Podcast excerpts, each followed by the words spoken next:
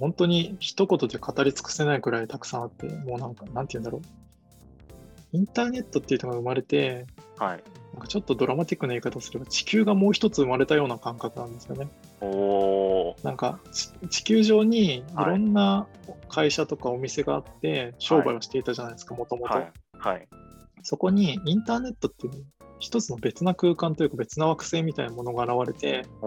そこでもみんな商売をするようになったっていうのが、インターネット革命の、なんだろう、一番本質的な言い方なんじゃないかなって僕は。ああ、そうか。確かに。そこでコミュニケーションも生まれ、そうそうそう。確かに今だともうそのインターネット上で決済、お金を払ったりもできるようになってきてるし、そうそうそうそう。確かに。確かにそうですね。そう言われると、確かになんか本当にバーチャルなもう一個の地球みたいなのができたイメージですね。そうそうそう。しかもなんか、実際のお店だったら、例えば売り場の面積とかも限られていたりするし、はい。なんだろう、その実際のお客さん、お客さんが来てくれるかどうかっていうのも、やっぱり距離の制限ってあるじゃないですか。僕らが普通にアメリカのお店に買いに行くとかは現実的じゃないと思うんですけど、確かに。インターネットだと、その距離の制約とか、はいその売り場の面積の制約とかもないので、うんうんうん。あの簡単にアメリカのサイトにアクセスをして、うんなんか買い物したりとか、情報をあの取得することもできるっていうのうんが本当にすごい革命的なんですね。確かに。確かにいろんな壁がなくなったんですね。インターネットそうなんですよ。確かに。だから今普通にこう世界の裏あの地球の裏側の人とこはい。う、ズームとかあの、うんうんスカイプとかで電話したりすることもできるっていうのは本当にインターネットのすごいところかなって思います。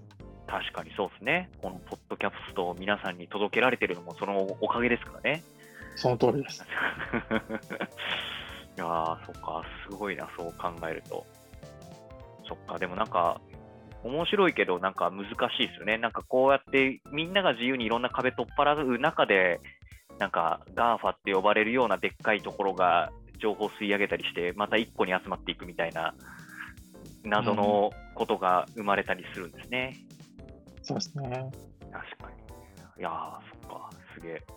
いやー、おも面白いですね。そっか、この延長線上で、じゃあ次どうなるんですかね、なんか2つ目、3つ目の地球とかできるんですかね？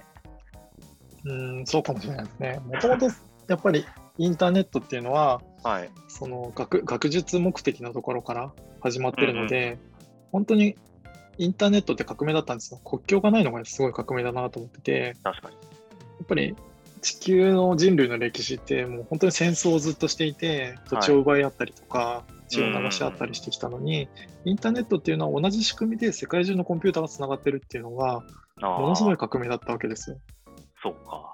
確かに。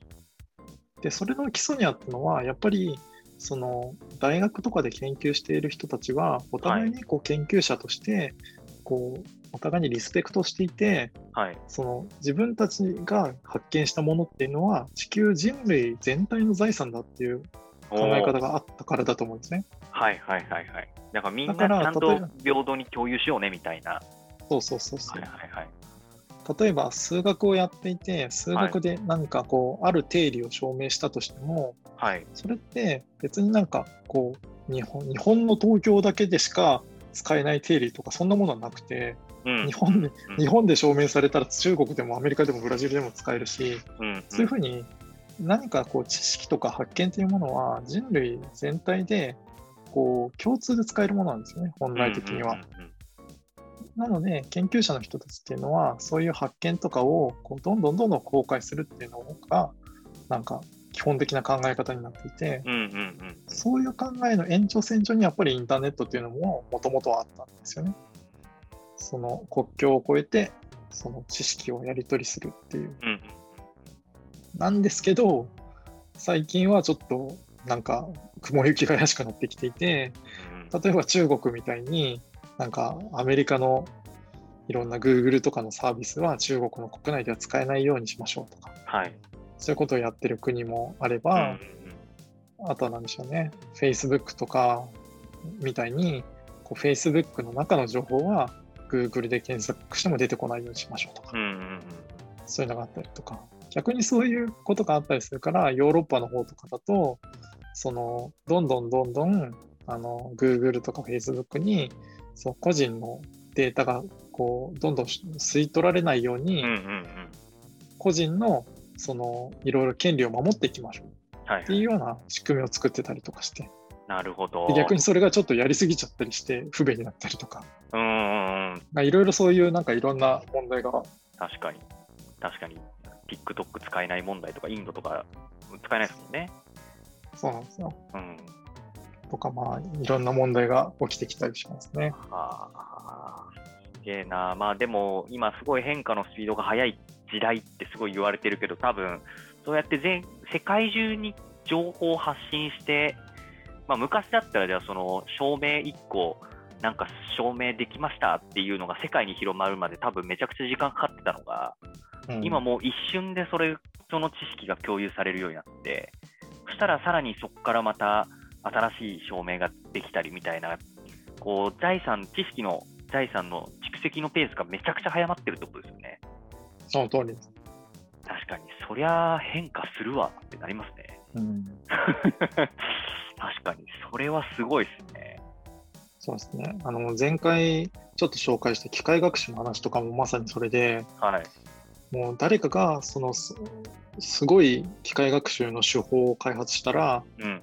今までだったらそれをあの査読って言って、はい。その雑誌に載せるために、なんか他の研究者がこういろいろチェックをして。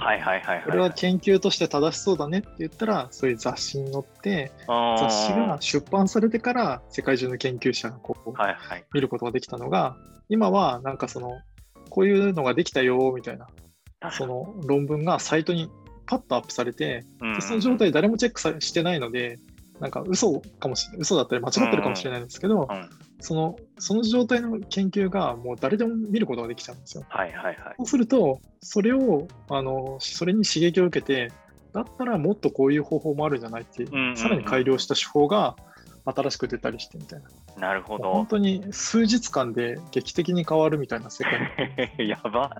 数日ってやばいっすね。本当にそんな感じの世界みたいです。ちょっと僕も専門じゃないんで、詳しくは知らないんですけどい、やーまあでも仮想通貨とかもそうですもんね。サトシ・中本が1個の論文 ポンってあのネット上に投稿したら仮想通貨できちゃったみたいなか感じですもんね。いうん、まあそんな感じ。やー、本当なんか面白いですね。なんかちょっとこれ、この話聞いてると今後どうやって生きていこうみたいな、なんかそういうなんか倫理的な話になっていきそうはない気がするはいはいはい。。そうですね。でもやっぱりこの、なんだろう、情報化の時代はずっと続くと思うので、うんうんうん。そうねなんて言うんだろう。やっぱりあの、もう未来予測が無理なんですよね。うんうんうん。なんか、例えば、今までだったら、なんだろうな、こういう職業っていうのはすごく安定していて、はい。なんか、大人になったらこういう職業に就けば、例えばお医者さんになりましょうとか、うんうん大企業で働きましょうとか、多分、いろいろこうなんか、なんていうのかな、成功モデルみたいなのが。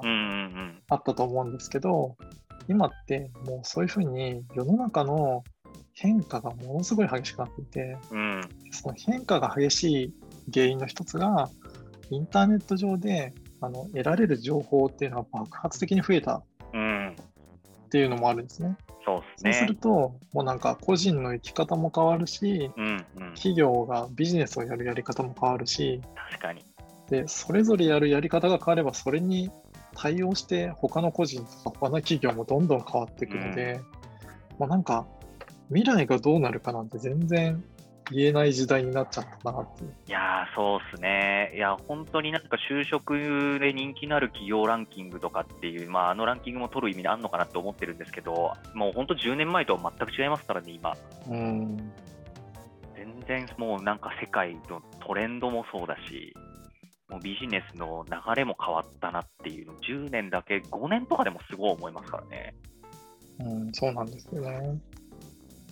まあそれがインターネットのせいか、せいだけかって言われるとそんなこともないんですけど、うんうんまうん。あやっぱりそういう時代なんだなっていうのはありますね。すね。確かに。うん、だからこれから例えば進路とかはい。職業を選ぶ上でもやっぱりそういう時代だっていうのを前提にして選んでいく必要があるんだろうなっていうふうには思いますね。うーん、そうですね。確かに。で、まあ、ね、なんかこれから何したいかって考えるのもすごい大事だけど、やっぱこういう話を知ってると、なんか見えてくるところも、もうなんかすごいありますよね。そうですね、本当に。